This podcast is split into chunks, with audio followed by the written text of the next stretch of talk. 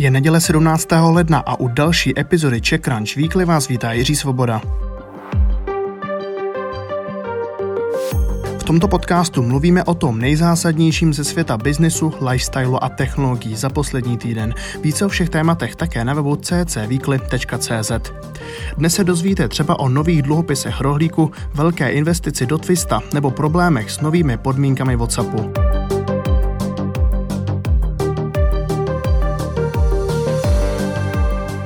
Rohlík.cz si jde pro další peníze. Populární online supermarket nadále roste a jeho zakladatel Tomáš Čupr má proto v plánu už druhou emisi dluhopisů. Od investorů chce vybrat 1,7 miliardy korun a peníze použije hlavně na splacení předchozí emise. V ní Čupr před dvěma roky vybral s velkým úspěchem téměř 1,2 miliardy korun. Twisto nabírá 440 milionů korun. Český fintechový startup zakončil investiční kolo Series B v čele s australským gigantem Zip. Podle odhadu Čekranče je tak nově ceněn na 1,5 miliardy korun. Startup se zabývá odloženými platbami, které v západní Evropě nabírají na popularitě.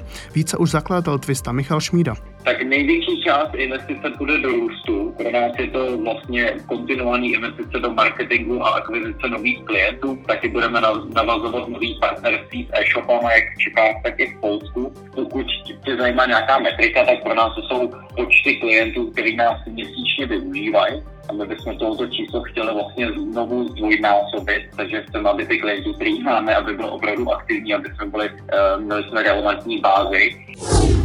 Finančními výsledky se pochlubili i Daniel Křetínský a Patrik Tkáč. Portfolio známé dvojce miliardářů loni narostlo o přepočtu 15 miliard korun. Roční zhodnocení se tak pohybovalo na úrovni 115%. Povedlo se to hlavně díky investicím do Footlockeru, britské pošty nebo sítě obchodních domů Macy's. Elektrické Porsche Taycan je trefa do černého. Za první rok se prodalo 20 tisíc těchto sportovních vozů. Německá automobilka přežila pandemický rok téměř bez úhony. Meziročně dodala jen o 3% vozů méně. Uspěla zejména na azijských trzích. Doma vykloktat, předat vzorek kurýrovi a počkat na výsledek z laboratoře. Logistická služba Dodo rozváží nové testy na COVID-19. Takzvané GARC testy jsou pohodlnější než běžná vatová tyčinka. Princip detekce viru je přitom stejný. Stojí podobně jako běžný PCR test. Dodo doufá, že tak přispěje k ochotě lidí se nechat testovat. České herní studio Bohemia Interactive má za sebou druhý nejúspěšnější rok v historii. Utržilo 1,6 miliardy korun a dohromady prodalo 5,7 milionů kusů svých her. Dařilo se především vojenskému simulátoru Arma 3 nebo apokalyptické survival hře Daisy. Úspěšný rok zažil i Josef Průša, respektive jeho Průša Research. Světový výrobce 3D tiskáren jich z Prahy odeslal do světa přes 100 tisíc a celkem vyřídil čtvrt milionu objednávek. Meziročně firma vyrostla o 50%, i přesto, že část kapacit věnovala na tisknutí ochranných štítů pro lékaře. Evropa má nový nejhodnotnější startup. Britský checkout.com se věnuje finančním službám a získal v novém investičním kole 450 milionů dolarů. To jeho valuaci navýšilo celkově na 15 miliard dolarů. S checkout.com je tak čtvrtý nejhodnotnější fintech světa a překonal například i službu Revolut.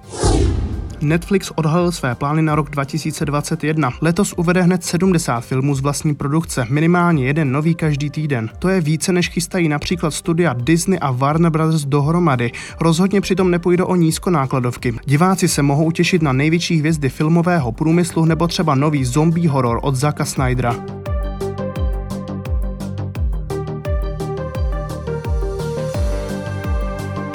Vybíráme taky téma, které tento týden hýbalo světem internetu. Když se do jedné nádoby spojí osobní data a některá ze značek Facebooku, obvykle to znamená třaskavou směs. Stalo se to i tento týden, kdy se na pranýři ocitl WhatsApp. Populární četovací aplikaci používají přes 2 miliardy lidí.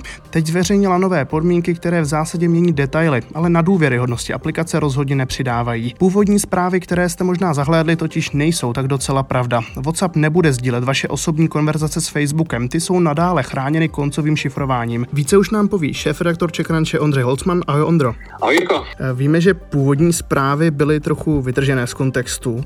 Na co se tedy nové podmínky WhatsAppu skutečně zaměřují? Původně to vypadalo, že WhatsApp mění podmínky tak, eh, že uživatelé nebudou mít na výběr, než že budou muset sdílet svá data s Facebookem, pokud chtějí aplikaci dál používat. Eh, nakonec ale po obrovské mediální vlně a nevoli uživatelů musel WhatsApp vše uvádět na pravou míru s tím, že se ta změna týká především firmních účtů a komunikace s zákazníky. Tam se nicméně nově skutečně některá data o uživatelích či jejich konverzacích mohou sdílet přímo s Facebookem, a to zejména za účelem lepšího cílení reklamy. Víc by ale prozatím ta změna neměla zejména k těm klasickým konverzacím mezi soukromými osobami znamenat. Mm.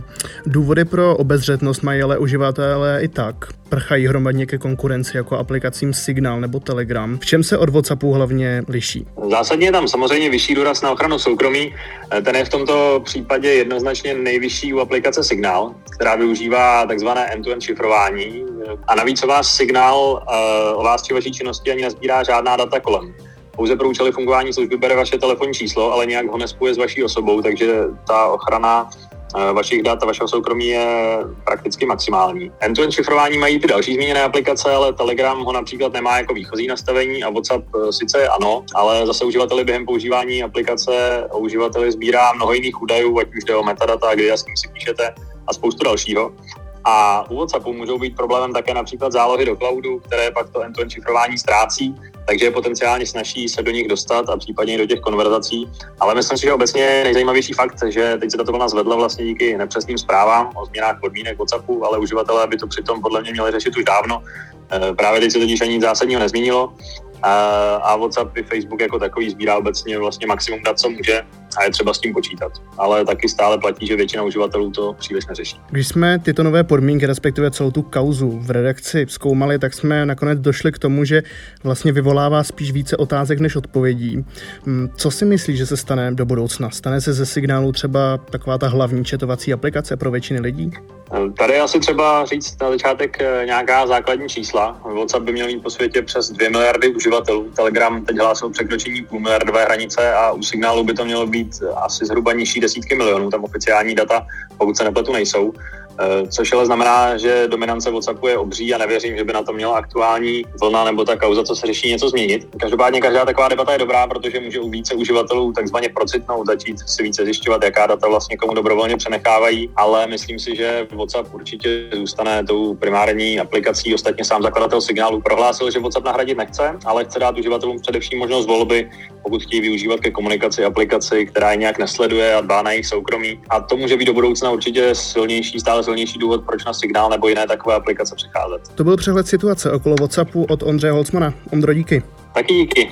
A já přidám ještě krátkou aktualizaci. WhatsApp v pátek nakonec rozhodl, že kvůli zmatkům chce dát uživatelům více času a platnost nových podmínek se tak spozdí o tři měsíce.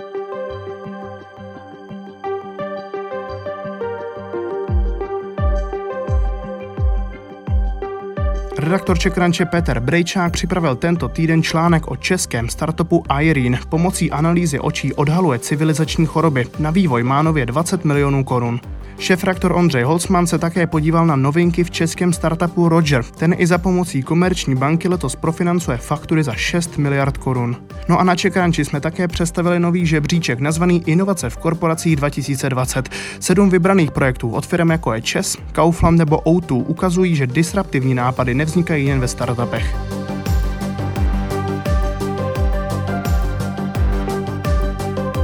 To byl dnešní přeleček Crunch Weekly. O všech zmíněných tématech si přeštěte více na ccweekly.cz. Ještě jednou ccweekly.cz, tam najdete náš kompletní newsletter i s dalšími tématy. Úspěšný start do nového týdne přeji Jiří Svoboda.